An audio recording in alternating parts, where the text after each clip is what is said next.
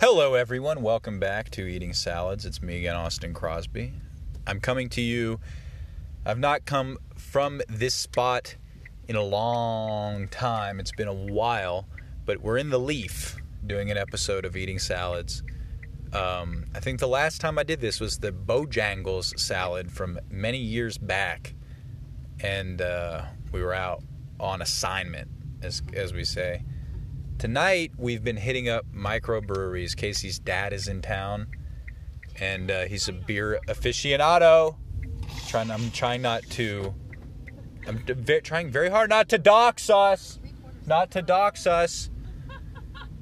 Um, man, we watched a couple things earlier where YouTubers on my po- favorite podcast, PKA, were talking about how they've all been swatted and the process of like being swatted. And I've been pretty careful not to reveal like too much of our living situation. And I think it's fine because I would never want myself to be on like any paperwork that could be tied back on like legal registers or anything like that. But anyway, um, we did have salad today. We've had a lot to eat today. I'm not gonna lie. Most of it was healthy. Um, a lot of vegetables, um, beans, lentils, that that kind of thing. But I also made bread. Um, something about bread spoke to me today, yesterday actually, because I made a poolish overnight, and it was a, uh kind of sourdough style classic baguette. Uh, I made four of them. Two of them were a little bit smaller. Two of them were like proper long, classic in your mind images of baguettes. And then we immediately stood over the oven and ate two baguettes with with butter, and then went out for uh, only two beers. So like we've I've not had. Well, I finished half of Casey's, but one of them was a smoked pineapple lager, and the uh, you'd think you know what would be the primary sense of that uh, uh, is the um, the smoked. It was very smoked. That was kind of surprising. The other place I had a double wheat, and then the third place we just went to was actually walking distance from our house, which would have been pretty chill.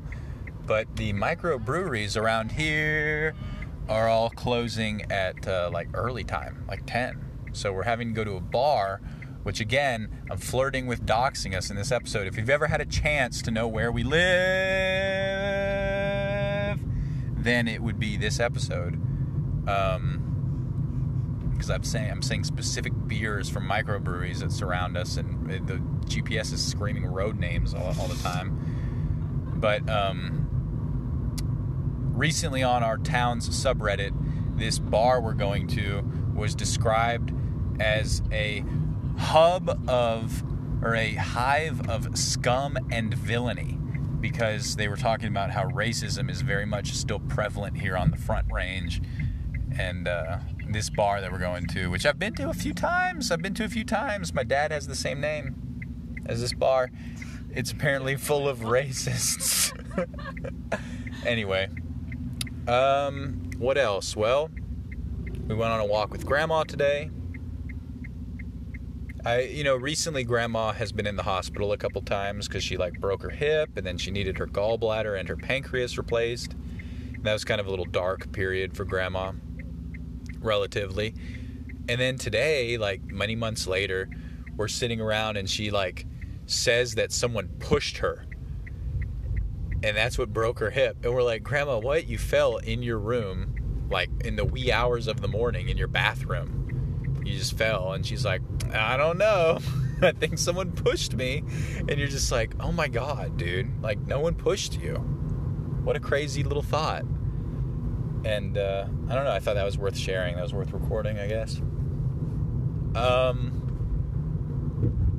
the only other crazy noteworthy thing was that when we pulled up to this newest brewery that was closed, their last patron of the night was leaving the place with her Australian Shepherd.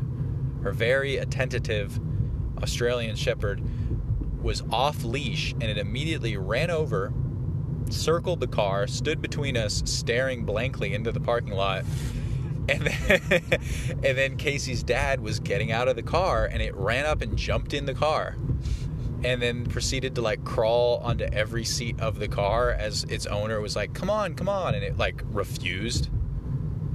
And I thought that was kind of funny.